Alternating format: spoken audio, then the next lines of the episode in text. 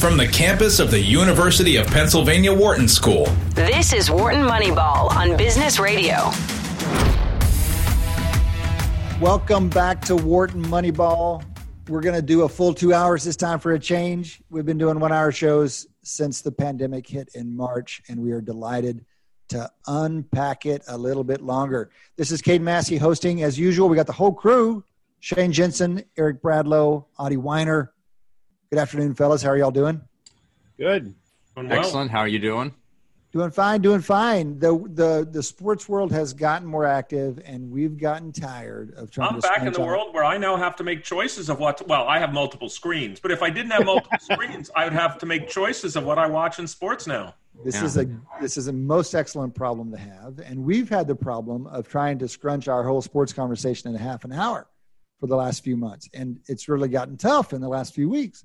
And so we're going to do three quarters – here together as a group, and then we're going to find somebody to talk to in that last quarter. This week, we have a conversation with Bill Connelly about college football. We'll run that here at the end of the show. But between now and then, we're going to do a little coronavirus in the top. This is what our practice has been for the last 6 months now. It's kind of the context of our lives, and we want to understand it. And then we'll roll into some sports in the second and third quarters. So, guys, as we look around the world of coronavirus, as you've experienced it and consumed news about it for the past week, things are happening. What has caught your eye in the world of COVID-19? Well, so let me just put the first one I put in our rundown for today was, the IHME out of the University of Washington, who's been coming out with predictions of, death tolls, et cetera, in the last week or so has come out with a prediction of 410,000 potentially U.S. people, citizens, dead by January 1st. Now, let me say what surprises me about that number. It's not because I don't think there might be a second spike in cases. I think there might be. But it's probably a theme I'm going to talk about a lot today. There's so many forms of uncertainty in the sense of, number one, it's possible a vaccine could come before then.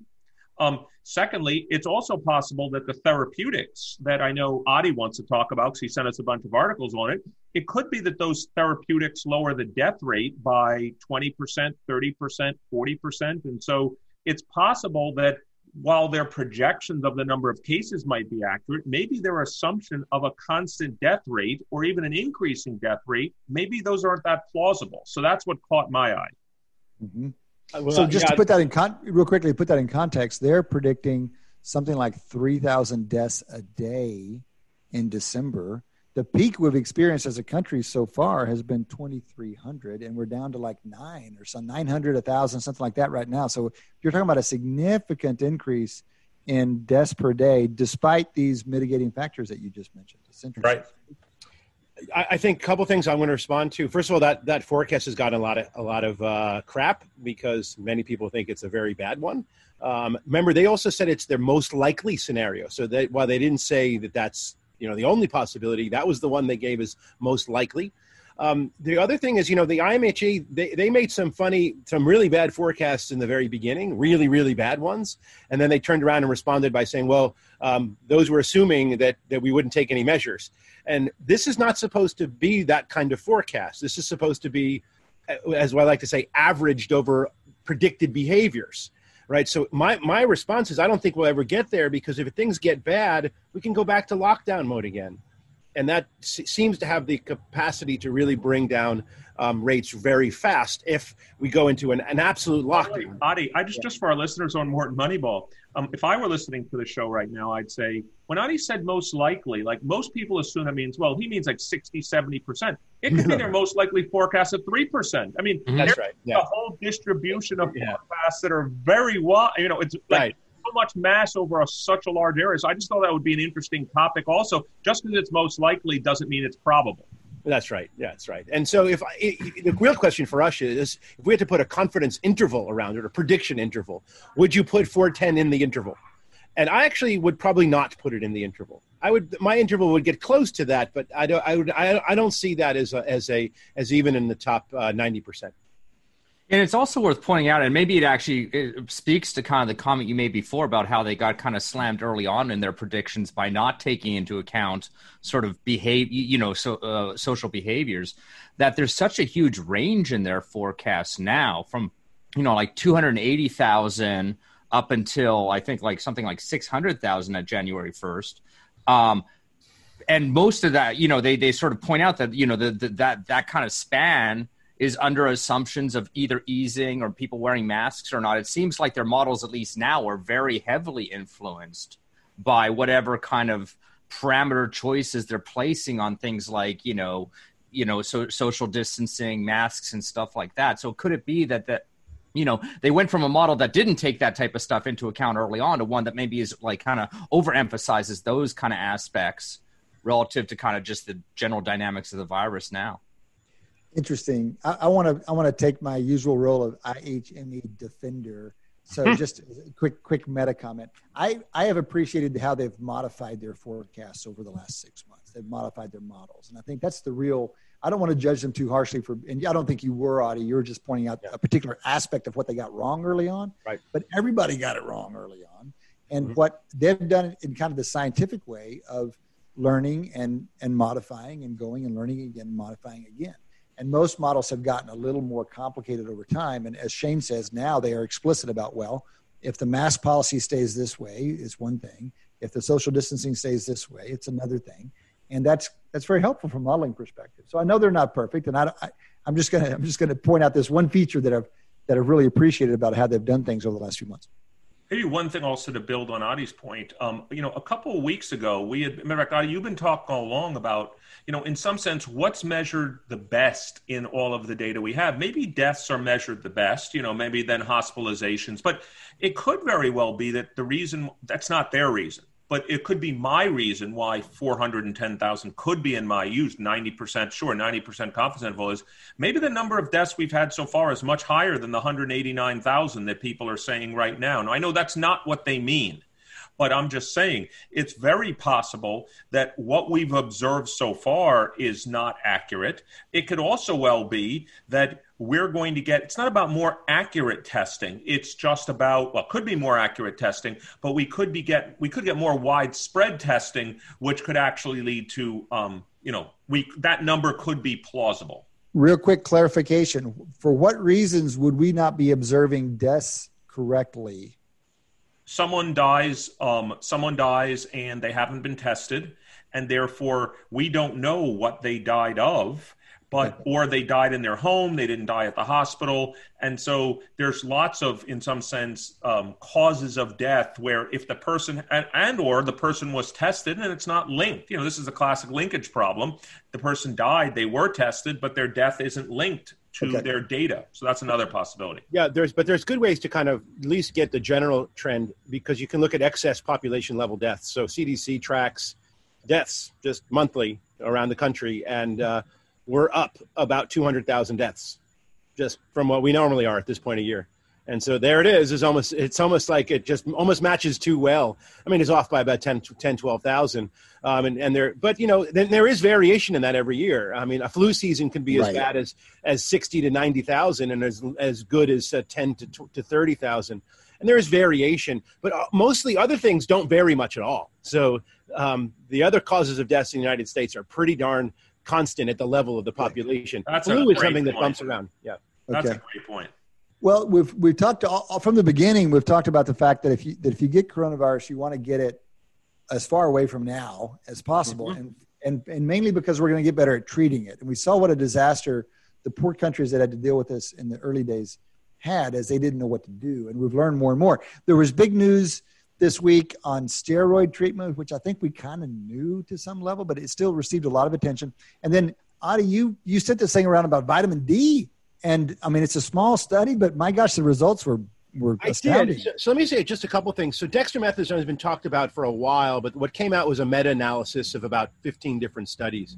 And that's the problem with small studies. Even if they are placebo-controlled trials, replication is an issue. But when you have 10, 12 of them and they basically all say the same thing with about the same effect size, it's a huge win. It's about a 25 to 30% reduction in mortality rate. This is the steroid. This is the steroid. And this is among people who are really in bad shape. So it's right. ICU level ill. So it's really, it doesn't work if you're just a general hospitalized person.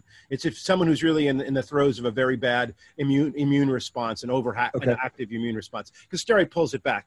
So that seems to just be confirmation of the early results were really valid and true. And that's great. Now, the vitamin D hypothesis, I'll tell you what the study is. What shocked me about it, as I tell our listeners what the study is that nobody's talking about this. So I'll just give it's very simple. So it's a placebo-controlled randomized trial. That's like gold standard, right? Yes. And which is, that's how you should design it. It's small. So it's 76 patients. 50 of them were given the treatment. The treatment was high-dose vitamin D. And the control was 26. You sound small, right? And so generally you have very little power with that kind of small. People would just laugh it off. But get a load of this effect size. Among the people who were treated, 1 out of 50 ended up in the ICU. Everybody was in the hospital. To participate, you had to be hospitalized. And the people who were not treated, the control, it was 13 out of 26. That's just epic. I mean, you don't see effect sizes this large. 5% versus 50%. It's just insane. 2%. 2% versus 2%. You know, and so for me, it's like what shocks me is it's obviously making some rounds because I pulled it off of Twitter, which means it's not like and then other people have heard of it. But I put it into a search engine. I said, who's talking about it? And there's a bunch of observational studies about vitamin D that say similar things. But vitamin D, just natural deficiencies in the population. But this is an actual experiment to try to treat it.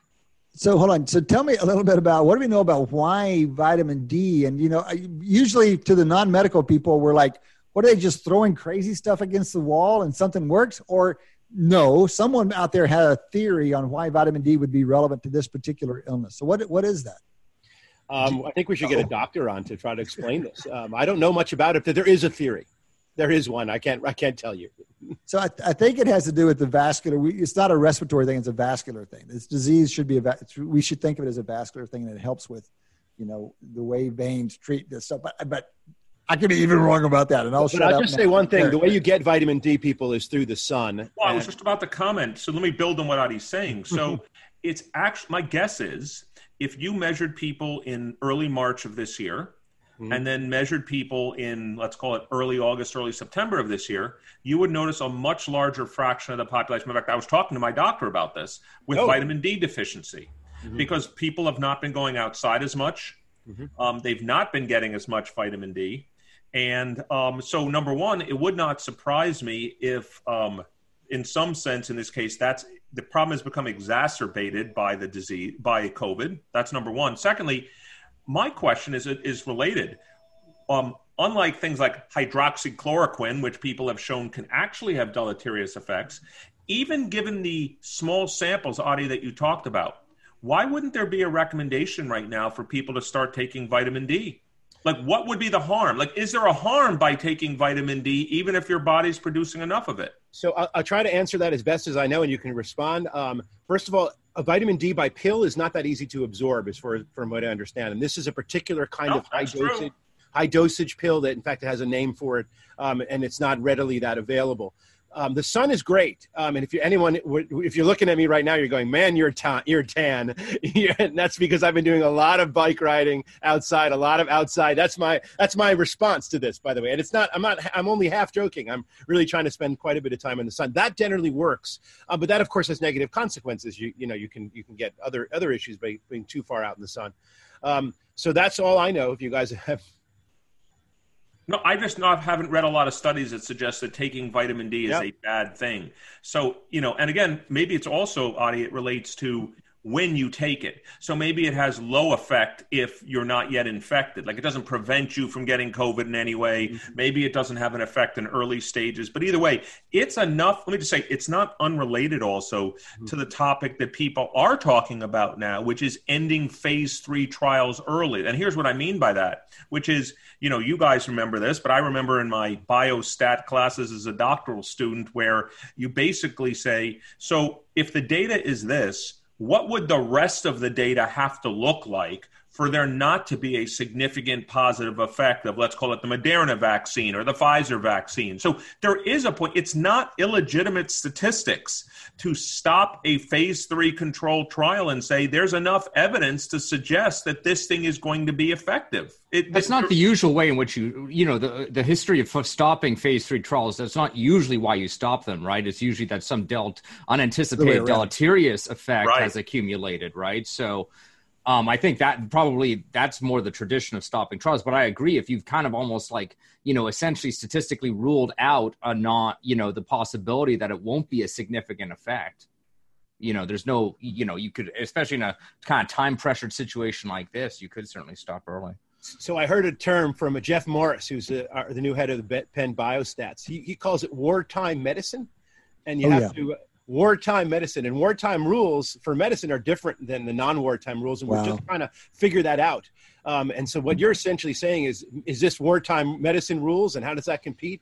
And in fact, I finally found out from him exactly why plasma, why there was pushback from the FDA kind of approving plasma as a standard course of treatment. And the issue is not because they didn't think it worked. The issue was there wasn't, because it wasn't placebo-controlled trials, it would then push out other things because it becomes to the top of the list of things to try. And they didn't feel the data was sufficiently strong for it to be pushing out from the picture from patients. They're going to start demanding it. They're going to not, it's hard. It's very hard to manage even. And in wartime, it's even harder to manage because there's so many treatments and possibilities. And quite honestly, a shortage, believe this or not, a shortage of subjects for trials. Well, that's what it's fascinating. And, as grad students, when you want to run experiments, you realize it's hard to run experiments. You got to collect data. Then we started losing touch with that as we move away from that data collection process. We've heard in the last few weeks, this kind of consideration that I never would have come up with, that it matters in what drugs we give publicity to, what drugs we give approvals to. It matters in what kind of science we can subsequently do because the public reacts. It adds complexity to an already very complex situation. And so I'm going to bring up an issue that's, it builds on what Audie said, but it's not political in this sense, but imagine you run, like they've even talked about, it builds on your point too, Cade, about them having trouble bringing in subjects for these experiments and trials from certain subpopulations like minorities, et cetera. Imagine you have enough statistical evidence to show that a vaccine, whichever one it is, has some efficaciousness for a given subpopulation, but not yet for everybody. Mm. So do you go ahead and say, I'm going to launch this for subpopulation X, but you in subpopulation Y, you can't take it yet because we don't have enough statistical evidence to suggest that it's good for you or that there's no side effects. I could imagine that happening. And I'm trying to stay apolitical here, but that's going to be a big challenge. Yeah, it would be impossible to have that conversation apolitically, essentially, correct, among the powers that be. It is, well, except for the fact that we know that some demographics have been hit by this more heavily than other demographics. And so I would hope that would be a more palatable conversation if the group that it was helpful to was the group that if the most vulnerable groups were the ones that it worked for, yes. But imagine the other scenario, that's the least vulnerable groups for which this works the best. But those are also the ones that it's hardest to get the data for in the trial. So let me just say, even though those it might be efficacious for those are the ones that's going to be hardest to prove. So the vitamin D study was done out of Spain, just to clarify that. And I first heard about vitamin D from actually a Radiolab episode. And they didn't run away from the political side of this because the subpopulation that is most hurt by the virus is in America, actually, and in England as well, is the Black community. And one of the plausible hypotheses is that vitamin D is much more likely to be deficient in the darker skins because because you need more time in the sun to absorb it. Apparently, I don't know. I'm not an expert on this, and so it potentially could be a huge. Much more variegated benefit. That's the kind of thing that normally I might want to dismiss because it's like, okay, can that possibly be delivered in a sufficient dose in a non-medical situation? But given the results that you're reporting on that Spanish study, given the magnitude of those results, it doesn't seem implausible. I mean, maybe it doesn't take that intense a dose. It's really something. But the other thing is, of course, the difference between men and women, which is it's a classic Simpsons paradox. because men and women are dying at about the same rate overall. But at every age, women are about twice as likely to survive than men. So it's a classic Simpsons paradox. Because women, there are approximately 5% of our listeners who are with you and excited. Right. And half of them may not be interested, but you may need to clarify a bit. I'll clarify. So, Simpsons paradox. Take it as a chance to remind. I will. You know what? Why don't I give a sports example? We can do it with basketball. You can take two shooters, and one has a higher fielding percentage, a scoring percentage than the other. Yet the one who has the lower scoring percentage is better at the rim and better at 3 points, and in fact is better at every distance. So how can someone have the lower percentage? And if you know basketball, you know you're obviously taking a lot more shots under the post and four or fewer from a distance, and that's why you get a higher overall average. So that's a very easy example of where the better shooter at any distance can aggregate end up being worse because of misallocation. And similarly, now apply that to male-female fatalities. So male-female fatalities. So what you have is at every age, women are much more likely to survive. Their death rate is a lot lower.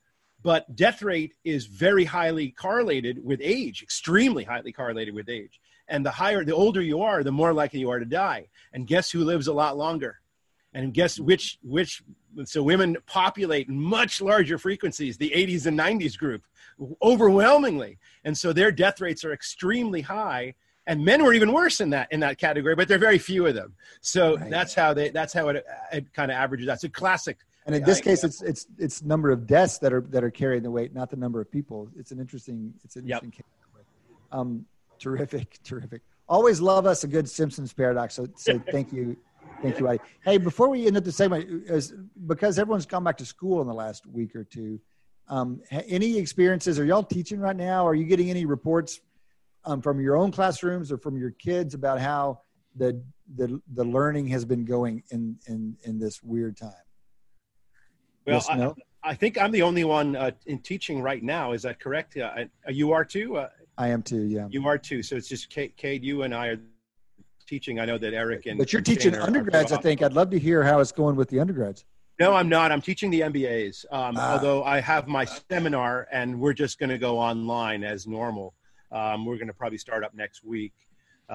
That actually seems, some of these activities seem easier because scheduling is a lot easier than it used to be because we didn't have to find a room. So I believe certain things will be easier because of office hours are easier, making appointments. I think because online just gets rid of some of that transportation oriented obstacles. I'll speak to my students. They're very engaged. I'm not unhappy about that. I've completely redesigned my class in order to kind of fit with this online structure. Give me time. I'm glad to hear that those guys aren't like protesting. You know, there's you hear these little unhappiness stories here and there, especially with our incoming MBAs. I'm glad they're not like sitting there with signs. Well, we'll find out. Give me some time. I will say one thing about, I have found, this is my second time around because the spring brought some of this as well. But as a teacher, it's not as diminished an experience as I thought it would be. It's very different, of course, but it is much closer to par than I would have thought it would be. There are also some things that you have available to you in the virtual environment you don't have in the classroom. So you can collect data real quickly. You can stop and ask people, hey, am I going too fast, too slow? And just get a sense and a read, you know, precisely, objectively in a way that you wouldn't in the classroom. I'm not saying it makes up for it. And I'm not saying our experience counts as even as much as the 70 students or whatever, but I've been a little surprised at those things. I've been delighted that they do exist. I love the comments. They talk to each other and to me and on the sidebar, and you don't have that in class. That would be very disruptive if they were doing that in class. And now it's terrific. In fact, I'm going to teach again tomorrow, and I'm going to ask them instead of just raising their hand virtually, put their question in the chat and then raise it. And then everybody could see it. I can respond to it. And Audie, another benefit of that, at least within Zoom, you can print that. Don't print anything. You can capture that transcript. They give you a transcript of the chat, and you can post it. So, I mean, it's really hard to keep track of that thing real time, but it's a pretty rich data source to look at after the fact. Yeah, I mean, the chat. I'm glad you brought up kind of the chat feature because I when we I'm not online teaching now, but I online taught in the second half of the spring semester when we all went online. And I love that, the kind of chat feature to ask questions. And then, you know, I mean, because I can kind of keep track of that as I lecture, and sort of like, you know, in the back of my mind, I'm like, I'll come back to that question, you know, when I actually cover what I want to cover, you know, for that. And then half the time there's another student that'll just kind of answer the question me in chat. Right. And so like, you know, you're both getting like, you know, you're both getting some help with your teaching, but you're also getting that kind of engagement and kind of fostering that interaction between students via the chat. I think that's exactly right. What I'm also interested in, Cade, is let's imagine another thing we could imagine doing. So let's imagine, you know, for your class, who's watching it synchronously, asynchronously, who's watching it with their screen on versus off, who's chatting versus not, and imagine you relate that to learning outcomes. Yes, and right. So yes. You could easily imagine, matter of fact, I'm surprised Audie, being an empiricist, isn't doing this, but when I teach in the spring, now that I think about it, I'm going to ask if all kinds of things can come from the Zoom platform or BlueJeans, whichever I choose to use, and see if I can actually relate it to outcomes in the class. Because besides it being an interesting academic paper, because there's lots of people that care about online learning today, I think it could lead to best practices for faculty and students. Well, and beyond that, even it's online meetings of any kind. It's not Correct. Just the educational environment. I mean, a lot of our professional meetings are now in the exact same setting, and we might have some lessons that generalize. So one of the things that Zoom does not do for us is it doesn't tell you who has their video on and off, doesn't give you that kind of list. And if it does, I'm not aware of it. So I have to go in. I'm going to have to data mine the transcripts, the chat rooms, and but I don't have the ability to data mine the video. If we could do that, which is not impossible. That may be a company in the making, because we have the video to just sort of give you those summary statistics. That would make it a lot easier. Yep. Cool.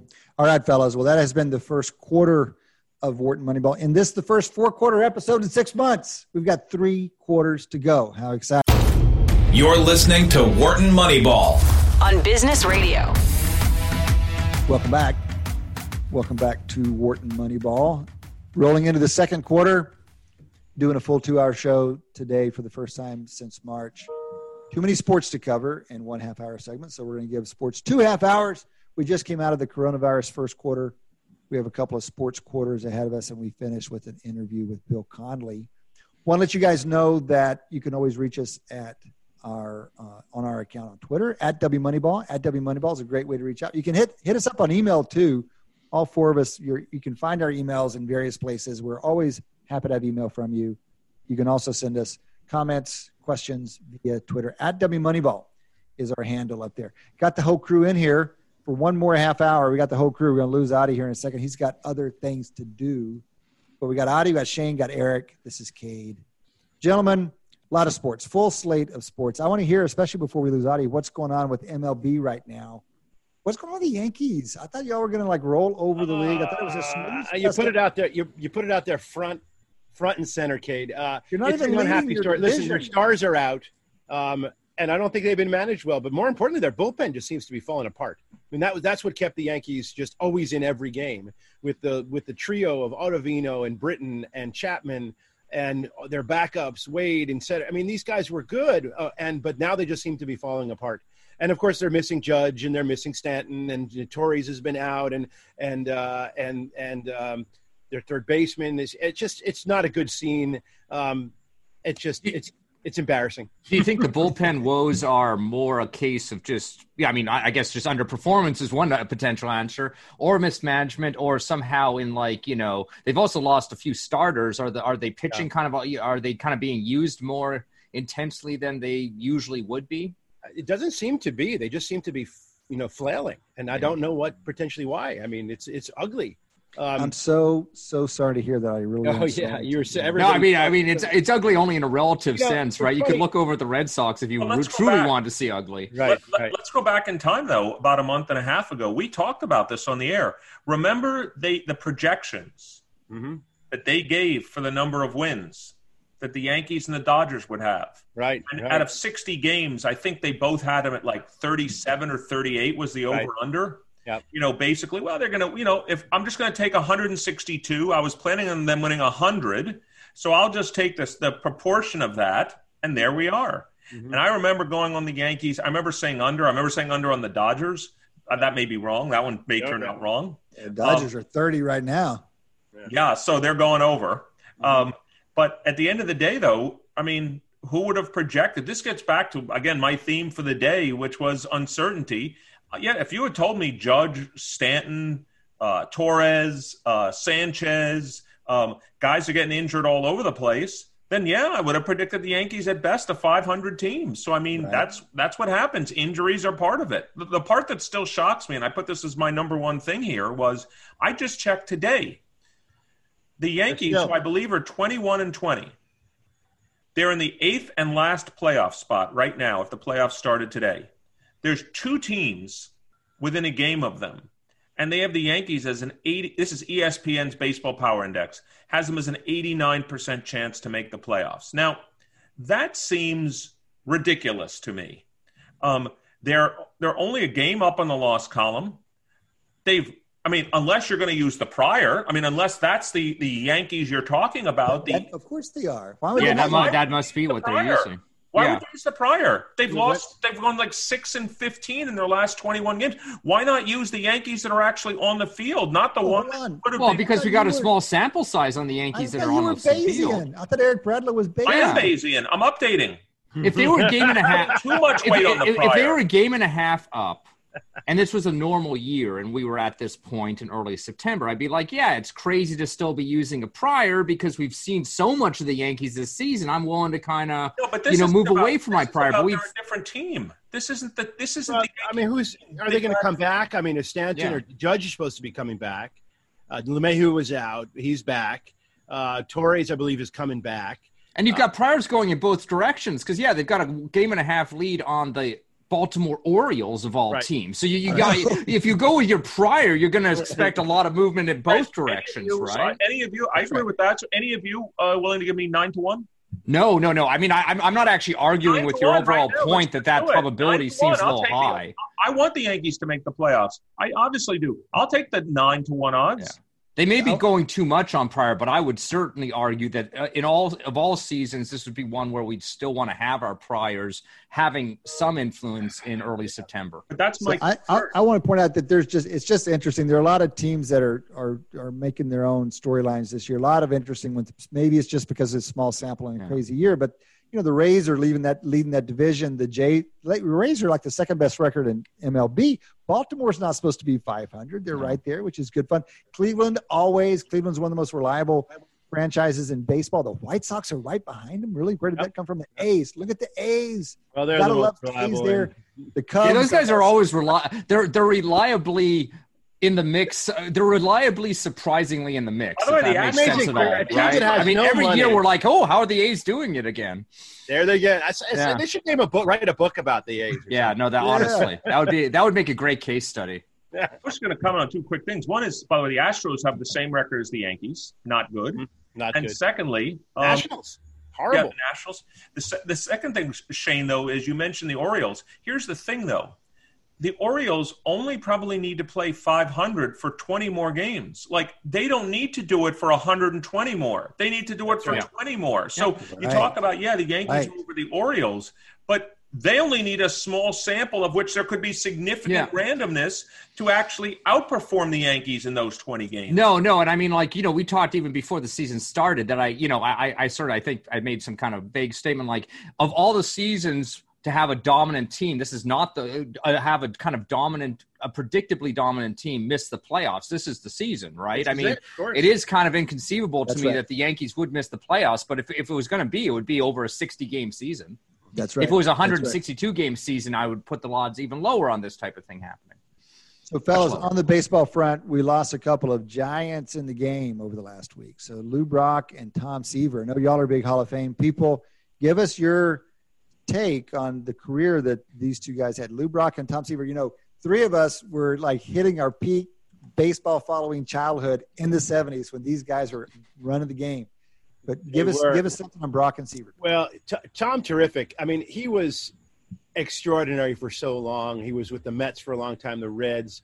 And he was the kind of pitcher you don't see anymore. Hard throwing, complete game, over 60 shutouts in his career, sub 3.0 lifetime ERA. I mean, 300 game winner. This is a guy who was, you know, is a vintage type pitcher that you just don't see. He's kind of like Nolan Ryan without the losses. You know, that's interesting. Well, he played for the Astros. Come on, give him a little help. He didn't have much support. But still, he was so consistent for so many years. And it's just to see him pass is kind of for us, because he's on some level the first, you know, superstar whose career we enjoyed, and now he's passed away. It for us is like a lifetime marker. And I sort of feel like, I mean, like the one thing kind of looking at his career, I kind of had to remind myself of his career stats, because I was not, I didn't have the opportunity to watch him as much live. And it's just, it's a testament. I mean, obviously to his high quality, but also to how much the game has changed. You know, I mean, like he, you know, I'm just kind of looking, you know, at, you know, his 1977 season, he had 33 games started and 19 complete games. That's insane.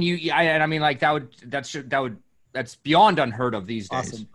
Yeah, look, I always talk about the tiers of the Hall of Fame. I think it's obvious Tom Seaver's in tier one of the pitchers. I put up some stats on him. Audie even said a few. Besides 300 wins, a career ERA below 3, a WAR, you can criticize WAR for whatever you want. His WAR's 109.9, which puts him, I think, at 20th all time. And if you caught about pitchers, I know he's in the top 5 of all time. And if you talk about players who played after about 1930, he's definitely in the top 5 of all time. So he had a remarkable career. Let me just shift gears to Lou Brock. I followed him very closely. It turned out he was one of my brother's favorite players. My brother loved players who could hit and run with amazing speed. Lou Brock was, in my view, I'm trying to decide whether I put him in the same era, but something like a Ricky Henderson type player. You know, he wasn't a massive power hitter, but he could hit for power. Very consistent hitter. Obviously, he had the stolen base record for almost 20 years before Ricky Henderson broke the stolen base record. But the problem is, in his first 10 years of his career, he was playing at the same time as Aaron, Mays, and Mantle, and McCovey. So the problem is, it's pretty hard to be seen as the greatest of your all time, or even a top tier Hall of Famer. And I put Lou Brock in the second tier, clear Hall of Famer, but in the second tier when you're playing with 4 or 5 of the all time greats. Okay. So you bring up his ability. Everybody knows Brock for stolen bases, but you point out that he was also a pretty good power hitter. Here's a bit of trivia that nobody is aware of. Very few people. The old Polo Grounds was shaped bizarrely. It was a Polo Ground, and in dead center field, it was about 500 feet. I think about 500. Lou Brock, I believe, was the last person to hit one out of the park in center field in the Polo Grounds. And it's so far, and you're like, it's not, you sure it isn't Mantle? I mean, he didn't play in the National Leagues, but it's remarkable that the guy who was known for stolen bases had that much power. Yeah, that's great. That's a great anecdote. I would never have come up with that. That's amazing. All right. Well, sorry to see those guys go. They gave us a lot back in the day. On a shocking story over the weekend, shocking enough that I was on the phone with my Wharton Moneyball co-host, Djokovic DQ'd. I mean, this guy had a cakewalk to a grand slam, DQ'd. I'm sure you fellas have a few observations. I mean, so just a few observations. One is, it's not really an analytics perspective, but it's a non-controversial, in my view, DQ. What he did is unacceptable. There's a specific set of rules around it. Let me ask real quickly about that, Eric. So, you know, just seeing it, I wasn't watching it, so I just saw the first clip. And the first time you see it, I'm like, well, that was an accident. But when I talked with you about it, it sounded like there was a precursor to it that kind of set the stage. It kind of changes the lens in which you look at what he did. Just two quick things about that. Number one, 2 games prior, Djokovic actually had 3 break points to win the set, and he didn't break. And then after that game is over, he took a ball and hit it, as far as I can tell, as hard as he could into the sidewall. Now, fortunately, it didn't bounce up. There are no fans anyway. There's some cameraman that was right above it. If he had hit the ball a foot higher, he would have hit this cameraman and been disqualified then. Let me just say, and possibly if it had hit the cameraman as hard as he hit the ball, you know, he may have had civil charges against him. Yeah, right. So you could already tell things weren't going well. Then we all saw the replay of him hitting the ball. You brought up the important word and the unimportant word, which is intention. It turns out the USTA thought about it, and intent actually has nothing to do with it. And so whether you intentionally or unintentionally hit a ball and hit somebody, I think it was Darren Cahill, who's one of the commentators, he's Simona Halep's coach. He said, look, you're in control of the racket. You're in control of the ball. If Djokovic hadn't did what he did, the ball would not have headed towards the lines person, would not have hit towards the lines person. That's irrefutable. Therefore, by the rules, he's disqualified. Now, of course, the bigger impact, of course, is, Federer 20, Nadal 19, Djokovic 17. There's no Wimbledon this year, so he's not winning that. He's obviously not winning the U.S. Open now. He's at bat. Now, he might win the French, but you could argue he's the third best player at the French. I mean, he hasn't made it to the finals the last few years. It's been Nadal in theme. It's a pretty bold way of avoiding an Eric Bradlow asterisk on his career, right? I'm actually happy because I wasn't going to count this one anyway. And so good. It doesn't count. He ain't getting it. Yeah. Yeah, I think one of the rules just that I wanted to clarify, he didn't intend to hit the lines person. No. He did intend to hit it wildly. Mm-hmm. Correct. That wasn't an accident. And my understanding is the rules are that you can't do that. And once you hit it, like into the stands or out of that's a disqualifying act right then and there. They obviously have some discretion. Maybe the fact that he already did it once before, and this time, of course, he hit someone. So he did intend to hit it sort of wildly, which already means you have a possibility of hitting somebody. Yeah, so let me relate that to another reason why now I have to put some uncertainty in Djokovic reaching 20. It was an interesting story that John McEnroe told.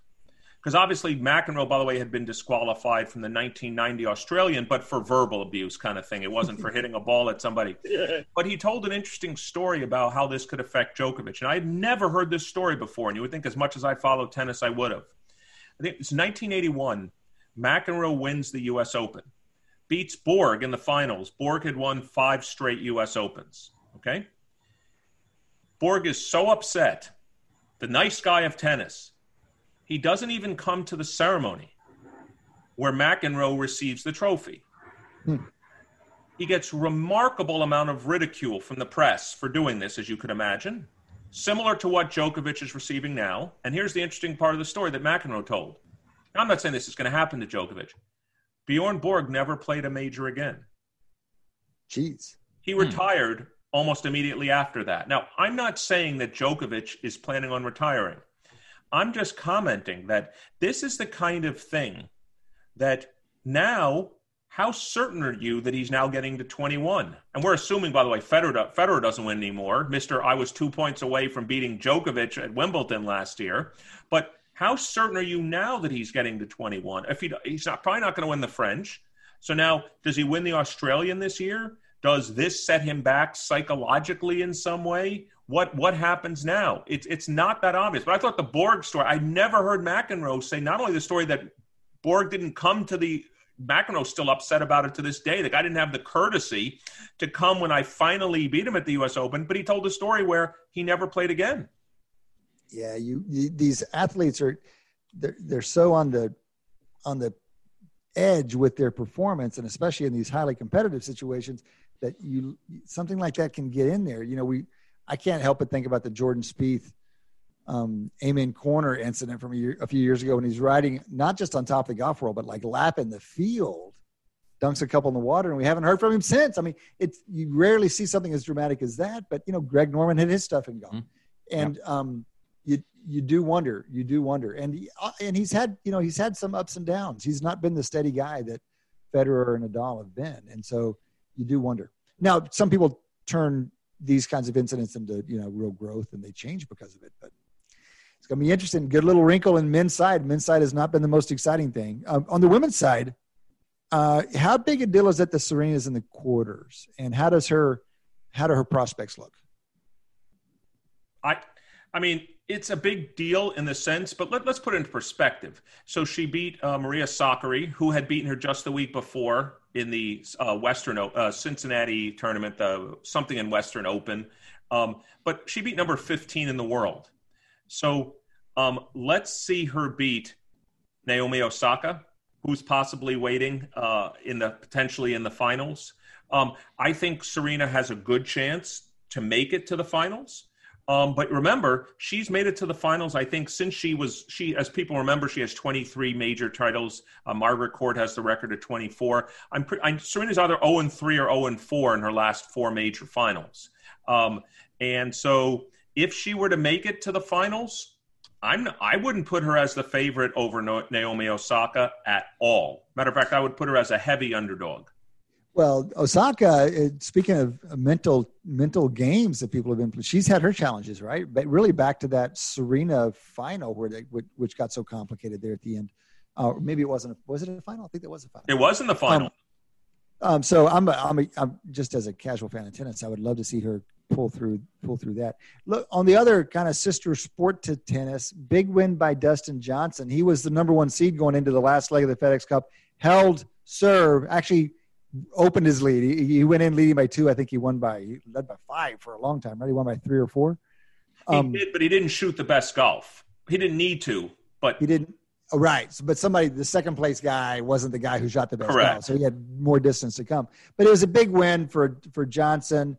And so tell me, Eric, you've been on his case a little bit about majors. Is a major purely categorical, or can we give him a little extra credit for winning the FedEx? We can give him a little extra credit, but I'm going to yank it right away. Remember, his last four tournaments, 2-1, 2-1. Let's see you prove it. We got the U.S. Open in 2 weeks. Not even 2 weeks. A week from Thursday it starts. Yeah. Then 2-3 weeks later, we got this thing called the Masters.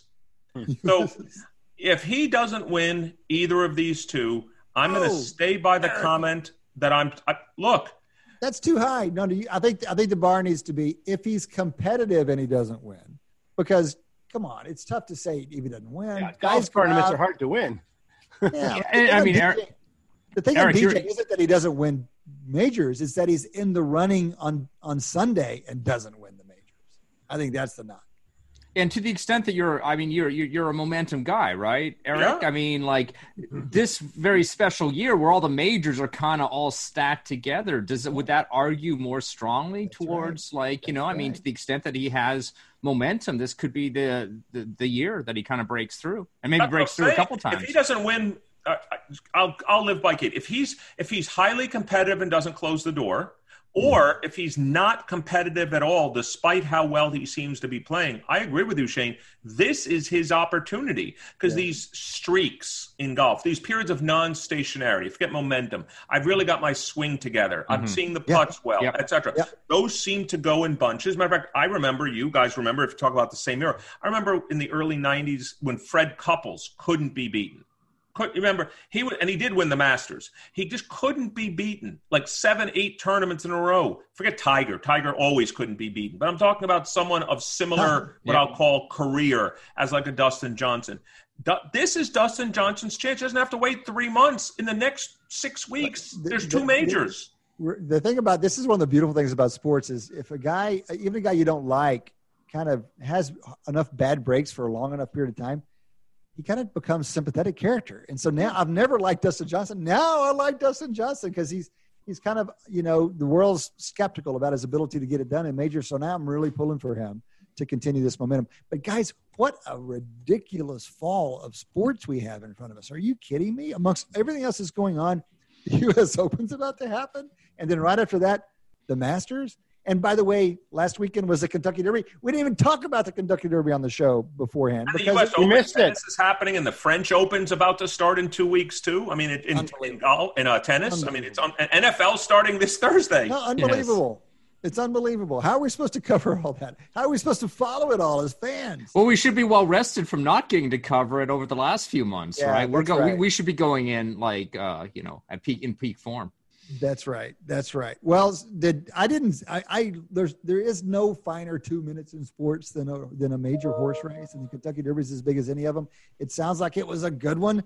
Did y'all pay attention? I did actually. I prepared by reading the novel Seabiscuit. All right, Audie. That's and not the most analytics preparation I've ever seen you do. No, before. It wasn't. But the analytics part of it was just wondering about odds. Usually people like they don't want to bet the favorites. So sports betting, horse racing is pari-mutuel. So that means that the odds are set by the fraction of the money that's put on the horse. Yes. And if people don't want to bet the favorite because the payoffs are so generally so low, that can often mean that the favorite is actually a good bet because it's paying out at a better rate than you'd think it deserves because they're the favorite. But this was an overwhelming favorite. They were 3-5. I mean, yeah. And they were at the by the time the race started. And everything I know about horse racing, which isn't that much, but is enough to know that there's a lot of screwy stuff that happens in a horse race. These are big animals. You get injuries. They get positioning. There's all kinds of stuff about trying to get through. Interference. There's disqualifications. The one bet we made last year, right? We lost that one because of the disqualification. I'm still salty about that. That's right. That cost us a little bit. You know, so I'm looking at a 3-5. I'm going, this is insane. It's almost like you can't expect a horse to win a single race with that much dominance, considering so many things can go wrong. And here with all the the craziness, this is probably a much later. I mean, Kentucky Derby is for 3-year-olds, right? So that is correct. They older than they typically are at this time because this happened 6 months later. I don't know what that means. Seems like a lot of uncertainty. All right, guys, that has been the second quarter of Wharton Moneyball, and the first half is over. But come back and join us for the second half after the break. You're listening to Wharton Moneyball on Business Radio.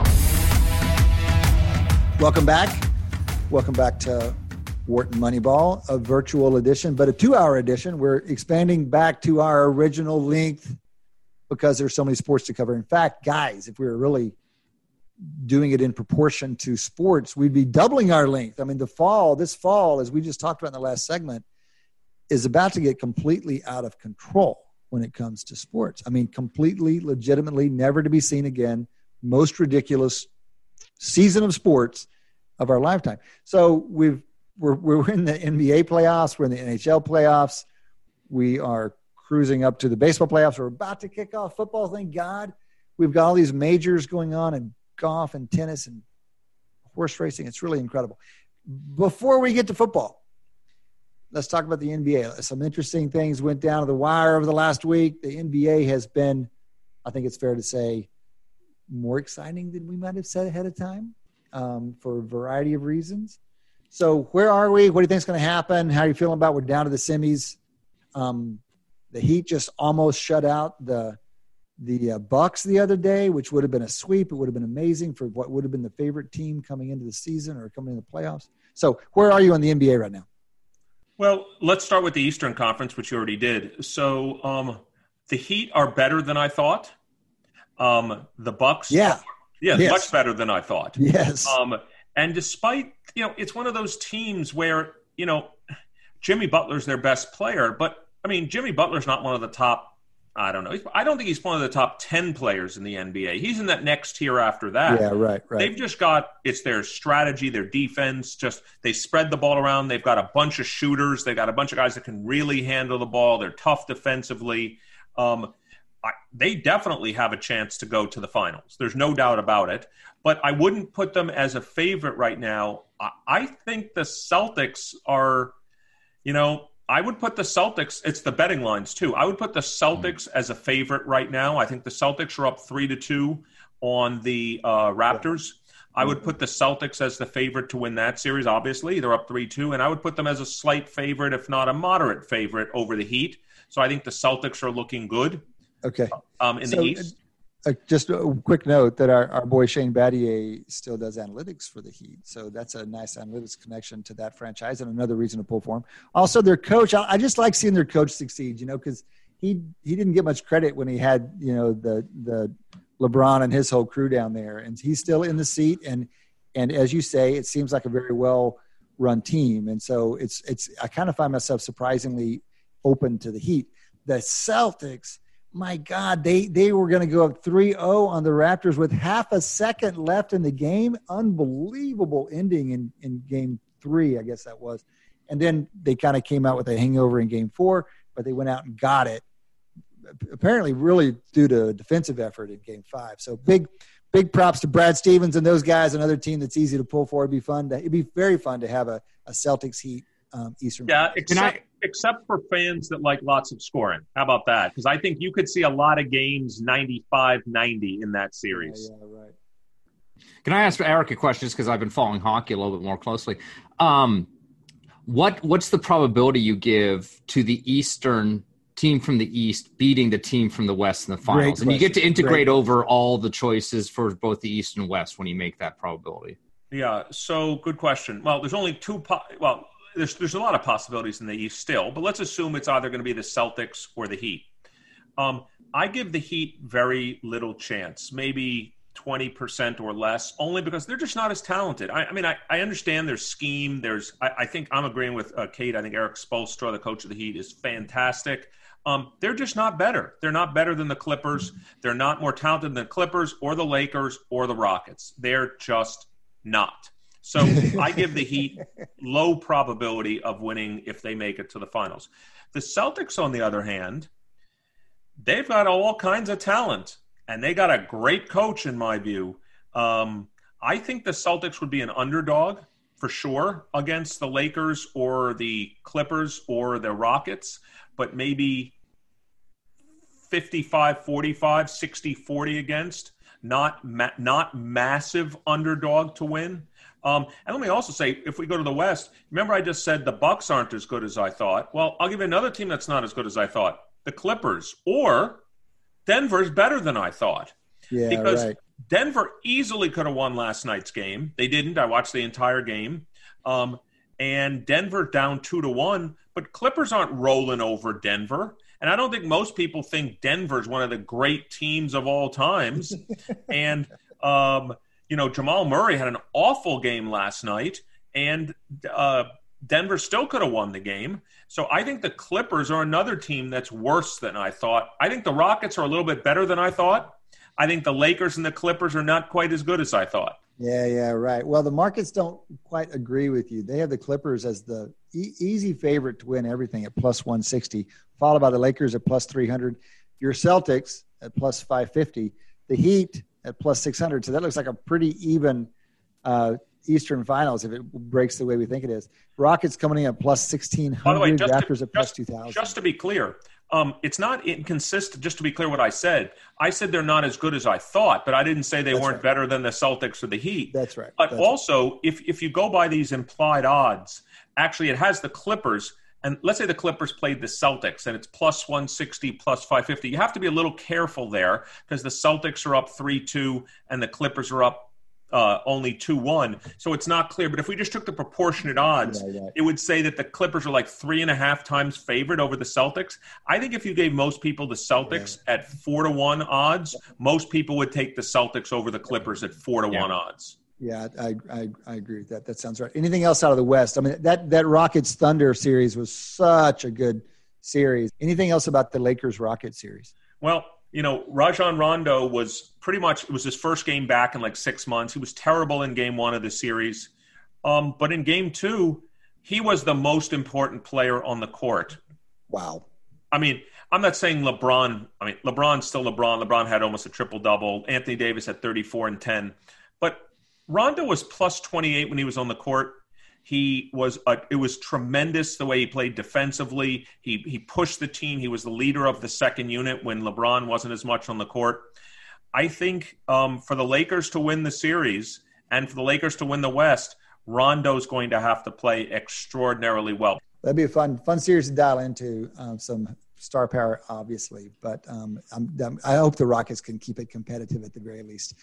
Fellas, last few minutes of the show, we have a new sport about to roll out. Very oddly, we have, you know, this last week was a soft opening for college football. This week is an abrupt opening for the NFL. I mean, there's been no preseason. Most of us haven't allowed ourselves to believe this was actually going to happen, but apparently there is going to be 16 NFL games over the next week. Yeah. And that's pretty good fun.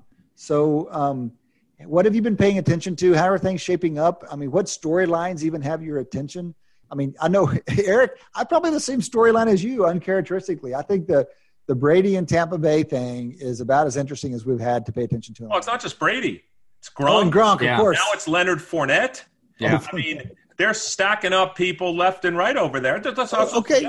They also signed LaSean Shady McCoy. They signed LaSean McCoy in the offseason. I mean, and remember, this was a team last year that had – I mean, you can argue about Jameis's 30 interceptions, but he threw for 5,000 yards and threw for 33 touchdowns, and they still have Mike Evans. They still have Cameron Brate. You know, they still have all the guys they had, and they've added Gronk and Fournette and Brady. I mean – That's the story in the NFL. Come on. Okay. I think Shane has reason to be excited as well. It's not often that the team on the receiving end, the team on the giving end of the trade has as interesting a story as the team on the receiving end, but the Patriots with Cam Newton, are you kidding? Yeah, no, I'm fascinated by that. I mean, I'm fascinated by Brady. I mean, I think Brady's going to be such an interesting thing to watch this season anyway, because, yeah, I mean – you know, at least on paper, I mean, they were already pretty close to the playoffs, even with Jameis Winston throwing 50 interceptions or whatever he threw. And to add Brady into that, I mean, I think that puts them, you know, right into playoff contention. But given the strength, let me ask you a question, Shane, right now. Given the strength of their respective divisions, clearly NFC South as a whole is stronger than the AFC East as a whole. Well, I mean, I see them, you know, both in both cases, I see them. I mean, I think both divisions have two good teams and two bad teams, right? I mean, you're not going to see anything out of Carolina this year. They're like a bottom 5 team, I think, fairly predictably. That's true. Atlanta is not going to really contend. But here was my question. Which team now do you think is going to have more wins for the season? Well, that's a great question. I'm going to actually take Tampa Bay on this. Because the Patriots, in addition to having Cam Newton have to figure out that offense in very short order, you know, they just have a very tough strength of schedule this year. So I think the Patriots will end up with less wins than Tampa Bay. I don't know why. I just think that, you know, I just remember the year that was it Matt Castle led with the Brady 3 year where they went 11-5, and you know, people have been bringing that up a lot. I just want to kind of point out that team was that was a year removed from them being, you know, almost undefeated the entire season. So I think that 2018 minus Brady is much better than this particular 2020 team, even with Cam Newton on it. But I want to point out that according to ESPN's FPI, their Football Power Index, we've been talking about the numbers 8 and 9 teams in the league. So these great storylines. Also, these teams are really pretty stacked evenly according to the quants at ESPN. Or if you go by the CBS power rankings I just pulled up this morning, the Patriots, I think, are the 20th best team in the league.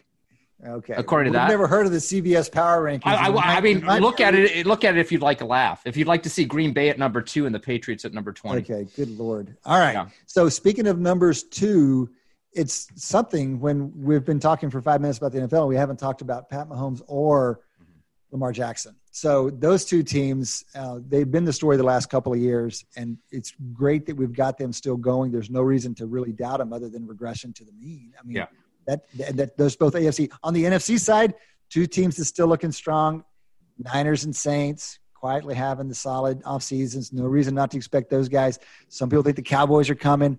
I mean, there's a lot of interesting things bouncing around the NFL. What else has your attention? Well, I just want to say one thing about your comment about Pat Mahomes. What happens if Pat Mahomes' mean is increasing and the mean he's regressing to is a better one than he had last season? That's, you know, we make it scary. That's what I'm saying. He could be getting better, so he might regress, but towards a mean that's higher than the mean he had. So let's talk about that. Let's talk about that for a little bit because you know that goes so against our statistical intuition. But we don't usually think about that non-stationary mean. This guy's been in the league for 3 years. He's been a starter for 2. And we should know something about quarterback trajectories. We should know something about over what period of time they continue to grow and get better. I don't know exactly what that curve looks like, but I am certain that it is still increasing after 3 years, especially 2 years as a starter. And so you make a very nice point that this guy's not a well-established, plateaued kind of player. He's still figuring this thing out, and there's stands to reason that he should still be improving his game. Yeah, just for our fans out there, you know, the classic equation, the simplest equation we like to use is observed performance equals true performance plus error. So regression to the mean says you got a positive error last season. Maybe next season you won't get a positive error. The problem is there's the true part, the true mean part. If that part goes up more than the regression to the mean effect happens, he may even have a better season. And that's what we're talking about here. It's very possible, as Cade was saying, you know, his trajectory for quarterbacks, third-year starting quarterbacks are better than second-year starting quarterbacks, and my guess is maybe by a margin that could be larger than his regression to the mean effect for this year. All right, yeah. Well, that is interesting. I want to short that last comment. I'm going to say yes, I agree, it'll improve, but by less than the margin of the regression of the mean. But I would say the same about Lamar Jackson. So he's had a year and a half as a starter. He's entering his third year as a QB. But he's got a big regression of the mean effect coming as well, probably. But what do you expect? Give me that. What do you expect of the Ravens and Lamar? Because most people still are fighting this bias that, the league's going to figure them out. You just can't have that system without the league eventually figuring them out. Do you buy that, or do you think that they still have a chance to be at the top of the league? Oh, I predict them. I mean, I have a hard time convincing myself that it's going to be any team besides the Ravens and Chiefs that are kind of there in the AFC at the end of the season, just because I do think, things, certain aspects of the scheme that the Ravens had success with last year, teams will catch up to that. Teams have had a whole offseason to study that. But John Harbaugh is a great coach. I think that they can keep up in this arms race of scheme. They can keep up, and I think Lamar Jackson is a talented enough quarterback, and probably still is improving, at least on the throwing aspect of things. That they're going to come into the season with even more kind of scheming sort of potential than they did last season. Yeah, I'm with Shane. I have no reason to believe that the throwing side of Lamar Jackson. I mean, he was a much better passer last year than any of us forecast, and I have no reason to believe that he won't be equally. He won't have another set of improvements. I'm very bullish on the Ravens and Lamar Jackson. Do you guys think could you guys come up with any team besides the Chiefs or Ravens from the AFC that you think could break through? I'm having a hard time myself.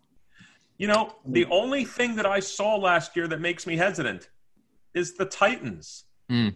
I mean, damn, they were hot. Yeah. They got close. They were leading the Chiefs. Weren't they leading them like 21-0? Oh, yeah, that's right. Yeah, that's right. And also we have Tannehill is the one guy I would expect a little actual regression to the mean of all the quarterbacks we've discussed so far. Also, let's just make sure we integrate in. We also, just like we talked about the first hour plus of the show, let's make sure we integrate in uncertainty, random injuries, all those other kinds of things. Yeah. Right. So I think we both agree. Let me ask you a question very simply. Would you, if I give you the Chiefs and Ravens to make the Super Bowl in the AFC and you give me the rest of the conference, would you take that at an even money bet? Would you take the Chiefs? You would take Ravens versus everyone else. I think I would, but I'd probably be silly to do so. But I think I would. I think I still think Chiefs Ravens is above 50% of the probability. Even with those injury probabilities in there. Yeah. We are big on field bets on this show, but that's one that feels like I want the two teams. Eric, you're raising a good point. The uncertainty, we tend to underestimate it. And I was also just going to quickly say, remember the change in the playoff format for this year too, is that doesn't more teams make the playoffs, but the one seed gets an even bigger boost by getting some sort of bye or something like that. Mm-hmm. Yeah. Only the one seed has a bye now. And your injury comment did make me think of another AFC team I'll just kind of throw in there. That could challenge is the Steelers. If Big Ben comes back, because they almost made the playoffs last year with an absolutely unwatchable offense, right? And so if Big Ben comes back, they're probably going to have like a top five defense again this year. They are a team that could challenge. I like the story there, because you could probably do well by never all the way eliminating the Steelers. Yeah. But, and what you're saying, Shane, is nice. It's like, what could happen? What one thing that might not be likely, but it's not impossible. And if it did happen, you'd have a real contender. And I think that's a good one. If now he's getting old, so it's unlikely, but he is there as he has been, not last year, but the year before. That's an interesting team. By the way, if you go down the ESPN's FBI, after the Chiefs and Ravens, who are 1 and 2, the next AFC team is the Pats at 9. And then Bills at 10 and the Steelers at 12. And so you're dropping down into that range if you're looking for the next contender. I think the Pats, if Cam Newton, finally gets it, if he gets back to his kind of peak performance with Belichick and they figure out how to do that, I think that is another one, especially, if something happens, untoward with the Chiefs or Ravens. I like the Pats as there's a version of the Pats that could do that. There's a version of the Steelers that could do that. That's it. One last note on scheme. Brian Burke, our buddy over at ESPN, who's playing with next generation stats so much these days, published a new article today. We're recording on Tuesday, where they have basically successful blocks made and successful blocks overcome. So they have an offensive stat and defensive stat. It's taken them a couple of years to do this thing. So they're automatically grading now everybody on the field for their percentage successful blocks and percentage blocks overcome. And he lays all this out, and it's fantastic. And, Brian's fantastic, and that whole work is fantastic. And it's just first generation, but it is quite strong already. But one of the things that jumps out to you when you look at their individual stats, 2 of the top 5 or 6 offensive tackles in the league at successful blocking are the 2 tackles for last year's Ravens. And when you see that happen, you wonder, you just reading down through, you're like, okay, maybe, but how much of it is scheme? Because, especially because that they run such a different offense. And then Burke goes on to unpack that, and he addresses exactly that issue. But it does – that's one of the great things about the Ravens scheme. They put their offensive linemen in positions, in advantageous positions. And so one of the reasons that running game works so well is scheme. And it's neat to see Brian's work showing that in a subjective way. Just quickly, that's why I'm positive on the Bucs, obviously, but I'm hesitant because their offensive line last year stunk. Yeah. It stunk. So, one hit to 43-year-old Tom Brady, and we're going to be Ryan Griffin or Bladen Gabbert as our quarterback, and then we're all of a sudden the 0-16 Bucs. This is true. All right. Well, it all begins Thursday night, I'm assuming, and then in full-throated measure on Sunday. We've also got college football in the fourth quarter right after this break. We're going to do an interview with Bill Connelly, our old friend, talk about college football, do a full 30 minutes on college football because there isn't anything more exciting than the fact that hits full swing this weekend as well. All right, guys, that has been 3 quarters of Wharton Moneyball. We still have a fourth quarter to go. Come back. You're listening to Wharton Moneyball on Business Radio. Welcome back. Welcome back to Wharton Moneyball. We're going into an interview segment in this quarter. One of our first interviews since the pandemic hit back in March, and the first one in a number of months. I want to welcome Bill Connelly. Bill, a longtime football analyst and writer, currently with ESPN.com, arguably the lead college football analyst in the world, which is a delight. Always a delight to read, always a delight for us to talk to him. Bill, good afternoon to you, and welcome. Thanks for having me. It is weird. I'm not talking to you at 8:30 in the morning or anything. Yeah, right. This is almost midnight for you. You're given your early morning disposition. Right. But yes, it is a change. We're not doing the live show from the studio at 8:30, something like that. Instead, we're recording. But we wanted to check in with you. We're getting back to a 2-hour show, so we have a little slot for an interview.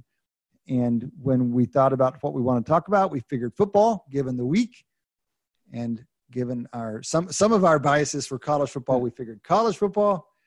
And if that's the case, we got to talk to Bill Connelly. I appreciate it. It's been fun. This is a number of years in a row now. Absolutely. Bill's one of our regular guests and a friend of the show. We're thankful to have him. We, the last few years, have done college football preview shows where we dedicated an entire 2 hours to talking college football, which has been great fun. And we don't get that. So we're kind of I'm getting like a 25-minute interview with Bill Connelly as the entire college football preview show. So no pressure, Bill, no pressure, but that's what's riding on this little talk. First, how are you? How's Columbia? College towns are kind of the new nightmare hotspots around the country. Yeah. You're living smack dab in the middle of one. How's it looking around there? Well, we had this bubble set up within our own, household, within our own family since, mid-March, and it got punctured big time today, having to send the kid back to school. So we'll see. Right. We'll see how we're doing in a few weeks, I guess. But no, we have a decent spot. Columbia has, until the last month, been a pretty good place to be in regard to all this, and we'll just have to see. We'll have to see what happens. The test rates have been awfully high these last few weeks here. Right. And now people are talking about Labor Day and, you know, did that throw things off? And we'll know in a couple of weeks. The college football programs, a lot of them seem to be keeping things on the rails. You know, they're not sharing a lot of information, so we don't know how wobbly it is. But theoretically, we have football coming up, which is exciting. And, of course, this is what we want to talk about. But since we were talking about Columbia, I'm curious how you're feeling about that home schedule. I mean, you're a longtime Mizzou season ticket holder. You get some benefits of being in the SEC. I've always wondered what it feels like, though, as a fan of a non-perennial contender. Mm-hmm. It feels like a mixed blessing to have these guys come into town, because you get to watch Alabama play live, but now you have to watch Alabama play live. Right. It's mixed because, I mean, yeah, they come to town, which is just, it is cool to have those teams come to your town and the fans sitting in your stadium and all that, except their fans won't be sitting in Missouri Stadium this year. So it's less of a mixed blessing because there's not a lot of blessing to it. They have to play Alabama, and you don't get just a ton of the rewards of having that at home. You get to go to LSU, but you don't get to really tailgate. You can't go down there as a group and mingle or anything like that. So it has been a little weird. Like, eventually, I think in 2023, LSU actually comes to Columbia for the first time in what will be Missouri's 12th season in the SEC. So this is just one big screaming billboard for pods, one of my pet topics, and maybe one day we'll get there. Well, we would support that. Bill Connelly, long advocate of the pod system, which says you have like 4 team groupings that have a regular schedule, and then everyone else kind of passes through. Neat concept. You guys did get the short end of the SEC scheduling straw. I mean, you host Alabama and Georgia, and then you go to LSU and Florida, I think. I mean, these are 4 of the top consensus, top 6 or 7 programs in the country. But listen, that takes us to college football. And what I'd like to do is the shtick for this interview, Bill, will be that I'll be the academic hypothesizer and you be the real world expert with data that weighs in on these hypotheses. Okay. Just as a way to kind of walk through, let's see, let me speculate and you inform me about those speculations. So the first is just about these postponements. You know, we've already seen a number of games that were going to be played this weekend postponed. By the way, you know, before this whole thing out, you just mentioned tailgating in Baton Rouge. Texas was going to LSU this weekend. This was the weekend. We've been looking forward to it for years.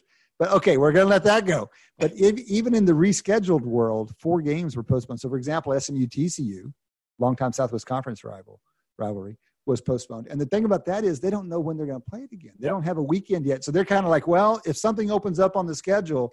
So my hypothesis, here's the hypothesis. The challenges arising from postponements and rescheduling this season will make the 2016 LSU Florida hurricane kerfuffle look quaint. So I know you remember that whole disaster. These guys got in a major piss a match about rescheduling that thing. And it feels like we just have a whole bunch of those in front of us. So is that the way it's going to be for the next 3 months? Yeah. I mean, we've already gotten hints that just like when a natural disaster turned into a how big a man are you contest, which is kind of what happened then. We would have played. Well, we wouldn't have. We definitely would have, all that. I don't see how we avoid kind of getting to the end of the season, if we can get to the end of the season, with some sort of situation where some teams have played 7 conference games, some teams have played 9, kind of like what we're seeing in Major League Baseball. It would be kind of miraculous to not end up in that situation. Because like you said, we just got started, and we're already seeing now that the bigger schools with the bigger positive case rates are getting involved.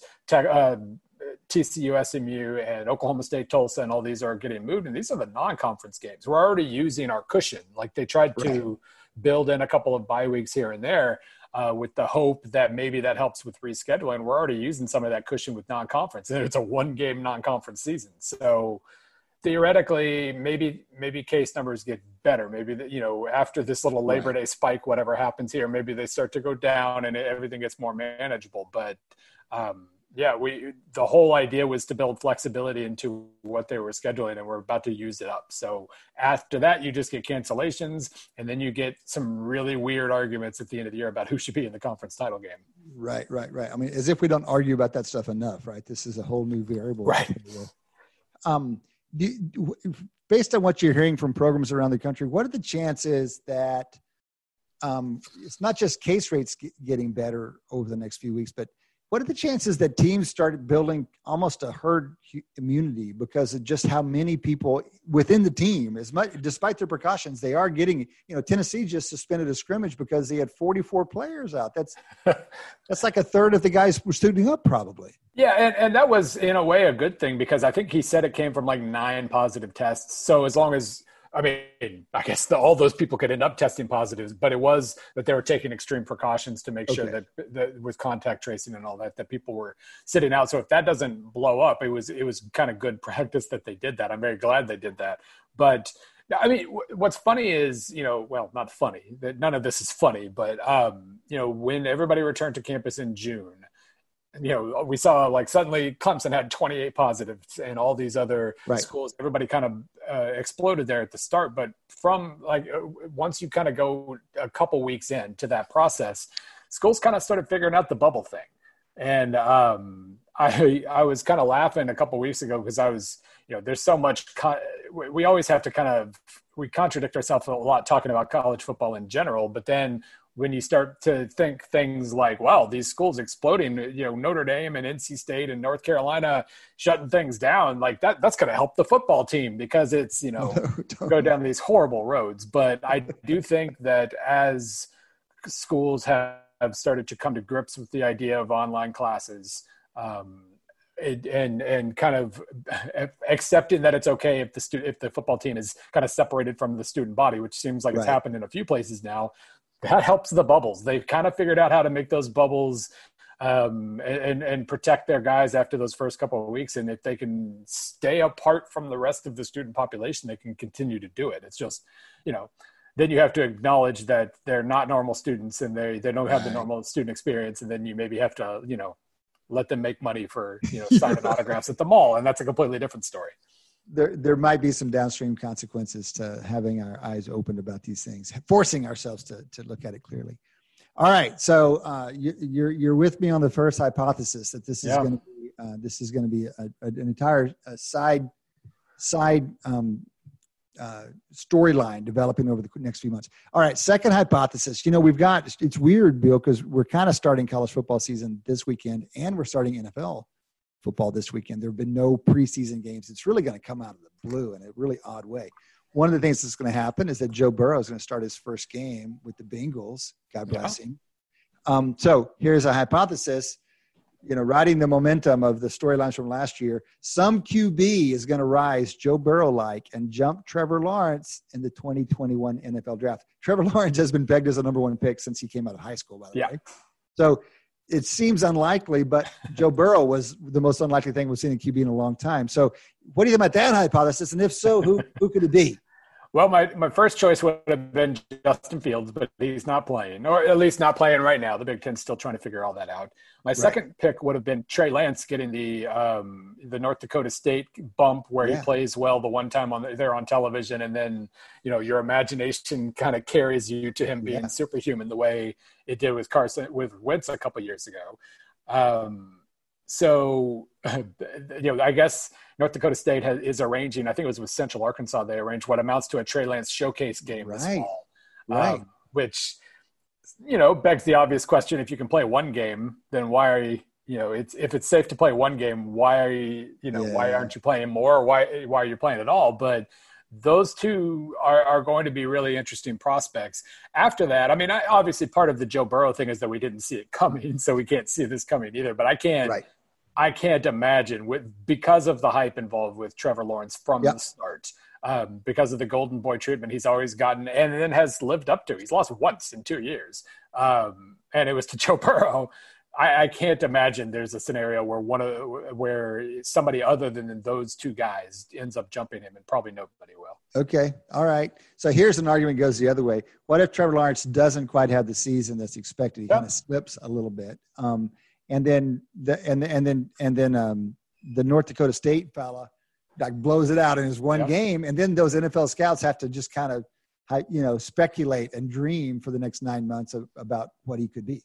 You do figure in this scenario, Justin Fields kind of gets the benefit of the doubt too. If sure. He doesn't end up like if the Big Ten plays, but it's in January, he decides he can't do that. He opts out. If Trevor Lawrence doesn't live up to expectations this year, and I mean, you know, his receiving core isn't going to be quite as good or whatever. He's going to be fine. But obviously, if he comes out and throws, you know, 22 interceptions or something, then I figure that benefits Justin Fields. And if he's not playing to, you know, tamp down any of that, that almost serves to benefit him in a weird way. Right. Well, you know, those expectations are so high, they will be hard to live up to. Yep. And, you know, if NFL scouts are great at their jobs, but they're especially great at conjuring the next great quarterback out of, you know, just bits, ashes and things. So, yeah. I mean, Carson Wentz, everyone was speculating about Carson Wentz, but that did not keep him from going all the way up the draft board, right? There was an additional season on him, but I think we consistently underestimate the ability for the world to hype at the next NFL quarterback. And I mean, when Kyler Murray came out, would he be a first round draft pick? We were speculating in January. And then he was the number one draft pick in April. I mean, this is a consistent story. I do wish, like, I think it would benefit everybody involved if the combine was a week after the season and the draft was the week after that. Yeah. Now we almost get that this year. Yeah, that's right. That's true. You know, it's theoretical that like the Big Ten won't end until March or whatever, but no, it is like the amount of overthinking, especially with the quarterback position, is pretty great. And I mean, look at Trevor Lawrence last year. The story ended up being for him that he was just bad. The first month of the year, he just stunk. Like he had a 137 passer rating against A&M, 157 against Syracuse, 239 against Charlotte. This was during his bad period. 156 against Florida State. And he threw two interceptions against Louisville, which was terrible, but he also threw three touchdowns and had a 157 passer rating. He was fine. And then he got better, but the story like that was not living up to expectations because of basically like four bad quarters in six games. Right. So the bar is very high. Well, we're pulling for him, but it's always interesting to see. It's not really a complete college football season with only one or two QBs in the NFL race. So there'll be more. There'll be more appearances. All right, third hypothesis. So Bill's short my second hypothesis. Third hypothesis: the G5s have never had more favorable conditions for making the playoff. So that's the simple hypothesis. And if you buy that, then who are the programs who are most likely to pull it off? What's the chances they actually do? And do you think they will?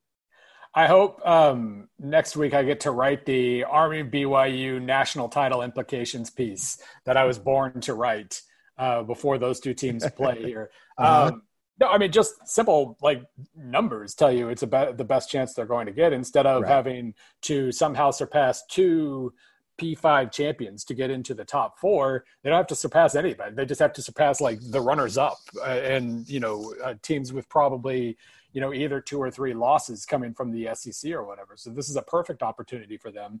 And I wish this was I'm not optimistic that we're going to get to the end with the right team being undefeated for this, because UCF, I think they're projected 20th now in my SP Plus rankings. They just had like 10 guys opt out. Is that right? UCF lost 10? Jeez. Yeah, and that was Josh Heupel admitting it. You figure some other teams have had the same thing, and they're just not telling anybody because they don't have to. But Heupel mentioned that they did. A couple of those guys were likely to be key, I think, defensive line contributors. Okay. Like the third string quarterback was one of them. Some of them don't matter, but it could hurt a little bit. And they're only a little bit ahead of Memphis. They're only a little bit ahead of Cincinnati. Like the winner of the AC is going to be a really good team. Mm-hmm. I don't know if any of them can get to the finish line unbeaten. And if it's not the AAC, then it's like App State. Does App State have the cachet to get past like an 8-3 Georgia? Right. And then, like I said, you get to Army and BYU. BYU is playing the easiest. Both of them are playing the easiest schedules in the history of the FBS this year because they had to just, you know, who's available to play. Abilene Christian, come on down. Like North Alabama, you're invited and all that. And BYU's only playing 8 games right now. They're trying to get more. So either one of those could absolutely roll to an unbeaten record. Wow, and both of them have some sort of cachet. But I don't know. Like it would be so amazing if Army got into the college football playoff this year, but I don't know if the committee would do it over like a 2-loss Notre Dame or a 3-loss, you know, Georgia, Florida, whatever that situation ends up being. Right. So you know, mostly I agree that the hypothesis isn't interesting because it has to be that way, given that two Power Five conferences are gone. But on the other hand, there aren't these big interconference games that allow the teams like UCF or Houston to make their case on the national stage. There just aren't as many of those. There are almost none of those. And so you don't have as much evidence going that direction. The other thing is you tend to have to be floating around in the national conversation at least a year before you're given the benefit of the doubt in your G5 program. So, you know, that used to happen with Boise State all the time. Right. People started talking about them, so all of a sudden they started seeming more legitimate. Same with UCF in recent years. So UCF kind of has that privilege at this point. But if it's not them, does Memphis really have it? Maybe. They had a good year last year. Does Cincy have it? I'm skeptical. App State, everyone still remembers the Michigan game. Yeah. But do they get credit for that? I don't know. I don't know that somebody has that in their favor enough.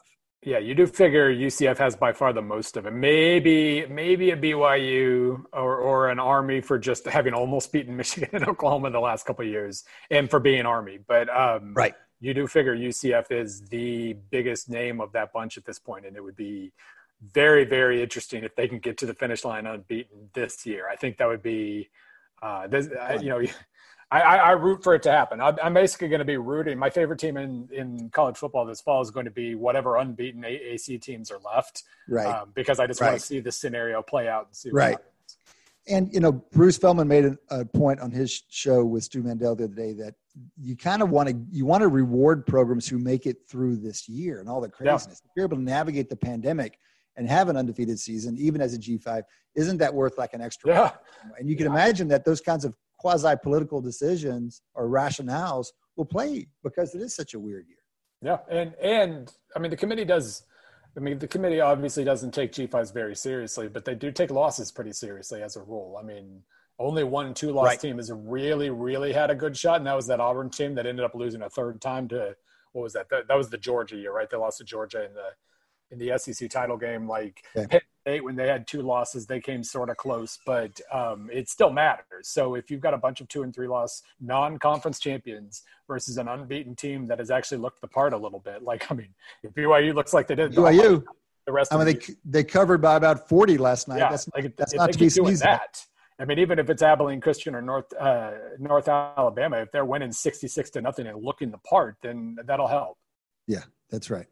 All right. Well, speaking of 2 losses, let's go to hypothesis number 4, which is that despite the SEC's gamesmanship in stacking the schedule for Alabama and Georgia, something Bill's very familiar with, the 10-game conference schedule they put together will prove too much, and the SEC does not get 2 programs in the playoff.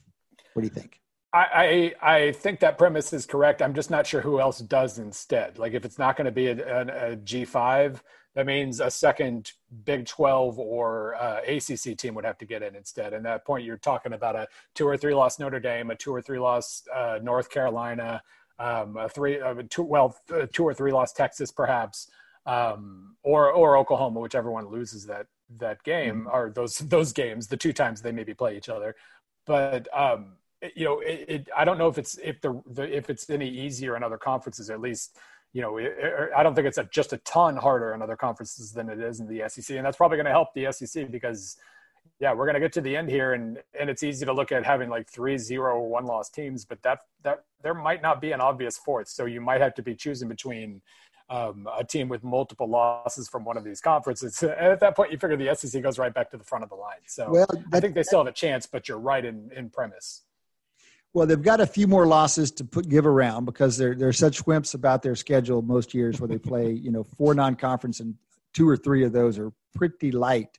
So they've got some more losses to pass around. Yep. It really depends on how they get distributed. So if you're right, if they come through without a lot of 2-loss teams, then fine. But this goes to we may scoff at the gamesmanship, but it may end up being wise that they did the schedule the way they did. It was absolutely – I mean, it was honest. Let's put it that way. It was very honest what their intent was in making sure Alabama had the easiest possible road, although they did get Kentucky. That's still – Kentucky's good, but they're still like 8th in the conference overall, something like that.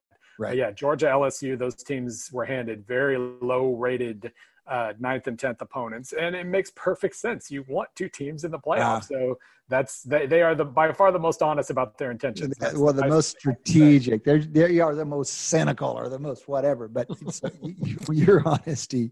But what you're saying is, look, it depends on whether they really take hits there, but it also depends on what shakes out in other conferences. Right. I mean, you could see Clemson, Notre Dame, you know, if they both put together great seasons, you'd have two ACC teams that are quite serious. Or what if Miami really comes on? Oh. You know, the Eric King. I mean, that could be really exciting if that works out. If Texas and Oklahoma, if Texas finally steps up and plays at Oklahoma's level, they might have two teams. And then, you know, let's just hope for BYU to keep blowing through their, you know, 8-game schedule. On the list of things that I haven't gotten to write about yet, a surprisingly dominant Miami's right at the top of that list. If they have a Manny Diaz defense and the combination of De'Ara King and Rhett Lashley, you know, new offensive coordinator who's worked with both Gus Malzahn and Air Raid Sonny Dykes, if that creates some perfect hybrid spread explosion, and they get hot, like that would be the most fun scenario on the table, I think, for this. Yeah, that's watching good. That Miami team take off. Well, I heartily concur on that. And what programs I'm most interested in watching around the country outside of mine is probably Miami. I think it's probably Miami. Knowing that they could disappoint us right out of the gates. They could lose to UAB on Thursday. Like, it's not – none of this is set in stone, but there is at least a scenario – on the table where they get really hot and they're really good. And that's what I'm rooting for. Okay. Well, this takes us to our last hypothesis, which is at least as much wishful thinking as hypothesis. And that is, who is the best dark horse candidate for the playoffs? And so the hypothesis is that's the University of Texas, of course. The University of Texas is the leading dark horse program for not only the playoffs, but in this funny year when anything could happen, the national championship. Why is that correct, Bill? This assumes that Texas could ever be a dark horse, just by name. Have you been paying attention the last 2 years? I have, and we all, but like the you know, the extent to which we go, oh, they're back now, you know, and that running joke that has, you know, they are certain. There are certain definitions maybe that doesn't apply, but no, they are. As far, if you just eliminate like the top 5, 6, 7, 8 teams and you look at everybody else, Texas has a clear path. And as I've written a couple times this offseason, I mean, they are without a doubt better situated to take advantage of all the hype they got last year that they weren't ready for. They don't have a secondary just loaded with sophomores this year. They're juniors now. And because a lot of them got hurt, they have just tons of experience in the secondary. They've got tons of experience, obviously, at quarterback. They've got a good offensive line. Still don't know if they can defend the run, but the knowns there are pretty high. Even having that Jake Smith kid basically putting up Duvernay's stats like to the number in terms of like success rate and whatnot, he that's going to be the biggest loss that they have to deal with. And they might already have the replacement ready to go. So they are really interesting. My biggest concern with Texas is, you know, we've all been trying to guess like the loss of a spring practice and the weird scheduling and everything. How's that going to affect what kind of teams? And, you know, it's pretty easy to guess that if it has a negative effect on certain teams, maybe it's the ones with new coordinators, two new coordinators. That's right. Who were basically teaching their offenses and defenses on Zoom calls this spring and summer. So in that scenario, maybe that holds them back a little bit. I think because they have their quarterback back, because Tom Herman's obviously been around a little while now, that probably dims that to a degree, but it is a concern at least a little bit. Well, I want to hear about other teams, but one last question on Texas, but because you just brought up about Ellinger, he's been around for 4 years, seemingly forever, starts practically every game of his entire career. And college football is studded with these, you know, glorious programs who ride a 4-year quarterback to the kind of peak performance. It feels like a quarterback with that one quarterback can do that in college in a way they can't in pro. And then that senior quarterback or that 3-year starter quarterback, a lot of the big stories are a lot of the kind of standout programs come from that kind of experience. So that's something that as a Longhorn fan, you're kind of banking on. You got Sam, you got one last time with Sam. He's been there forever. There's your Burrow. Is that true? Right? Is it true, Bill? There's your Joe Burrow for 2020. That's new coordinator. I will say, though, it was weird that he hired Tim Beck to start with as offensive coordinator. I didn't really love that hire, but then it was weird that he got rid of him after last year when their offense was top 10 in my numbers. But Mike Yursich is a good coordinator, good play caller, and if he gets if he can improve Ellinger's verticality, that's such a big thing with Yursich offenses. If they can throw a really nice deep ball to go with everything else, that's going to be a really good offense. Well, it could be fun. Around the country, other teams you like, because people have made these really chalky predictions. It's weird. We're living this crazy, volatile, uncertain world. And then you read these columns and people are going, yeah, it's going to be Alabama, Clemson, Georgia, and Florida, or maybe Oklahoma. That's what everyone's doing. Well, I mean, we don't know how this is all going to affect. We don't know which game, suddenly Alabama is going to be starting a walk-on quarterback. So, if it's against Arkansas, they can handle it. That's just fine. But no, I think, understanding that the unknowns are so ridiculous everywhere and that they're just the landmines, just Austin Peay losing the first game of the year in part because all their long snappers were quarantined at home. Right. Couldn't snap a punt. Those are going to be situations, and it's going to be fascinating, but just treating this as as much of a normal outlook as possible. One of the teams I'm really, really curious about is North Carolina. Speaking of Texas, my number is usually in these situations where a team looks great in the bowl or, scares a good team like Clemson, say, early in the season. The hype they get the next year is almost undoubtedly flawed, we'll say. Right. It's an overreaction. It's a bowl bump. It's whatever. And so North Carolina, combined with the fact that Mac Brown was recruiting well, North Carolina, it kind of – you see all these pieces like, wow, this is false hope right here. There's no way. But then you look at how they actually played the last six games of last year. They were dynamite the last six games of last year. They rose from either the 40s or the 50s to the 20s in SP Plus with the way they played, not just in the bowl, but over the last half of the season as a whole. Okay.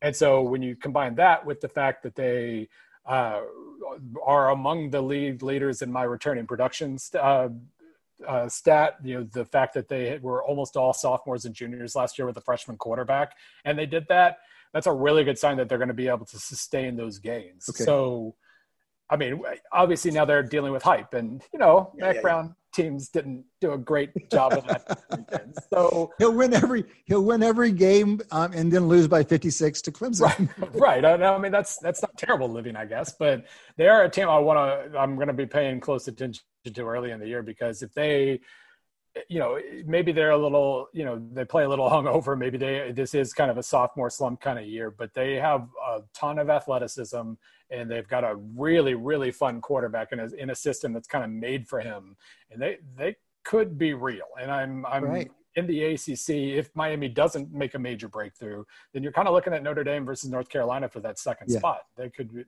live up to that. That's great. Well, that's a good thing for us to keep our eye on, and it gives me a little hope that the ACC will be more interesting this year than it has been the last couple of years. My gosh. All right. Listen, man, thank you for bringing some data and real expertise to these academic hypotheses. Much appreciated. You've given us some things to think about. I could not be more excited, Bill. I've watched my colleagues get excited as baseball season's kicked in or the hockey match will come back, and I'm like, yeah, I get it intellectually, I get it. But now that we're just days away from seeing, and I'll just be honest about the University of Texas play football. I would give anything. It's like one game. I don't care what else happens, just to get to see them play. That's what I'm excited about. Just full on honest report that I'm fired up about, and I'm not proud of it, but it's there and it's visceral. It is amazing, the normalcy you feel. I was chatting with some old SB Nation coworkers during the Central Arkansas Austin Peay game, with all the turnover top hat and all those silly things that were happening in that game. And you're watching it and you laugh at it, and it feels normal, even though it shouldn't, and you shouldn't feel normal. It still feels normal, and it feels great. We can take normal. We cannot feel guilty about normal for 3 hours or 4 hours. Yeah, that's true. All right, Bill, always good to talk to you. Wish you the best. Keep up all the great work. We're talking to Bill Connelly. Bill, your Twitter account is at ESPN_BillC? ESPN_BillC, yeah. I should have never put the underscore in there. It makes it a mouthful, but there it is. There it is. He's going to be writing regularly. You can see his stuff on ESPN.com. Always a pleasure. Bill, thanks, man. Have fun. Good luck. We'll talk to you soon. Thank you. All right, fellas, that has been another Wharton Moneyball. We do it every week. 1 hour on sports analytics, a little bit of coronavirus, and a little bit of sports analytics mixed together. We are going to do this again next time. For Matty D, Shane Jensen, Eric Bradlow, Audie Weiner, this is Cade Massey. Appreciate your listening. Come back and join us in a week.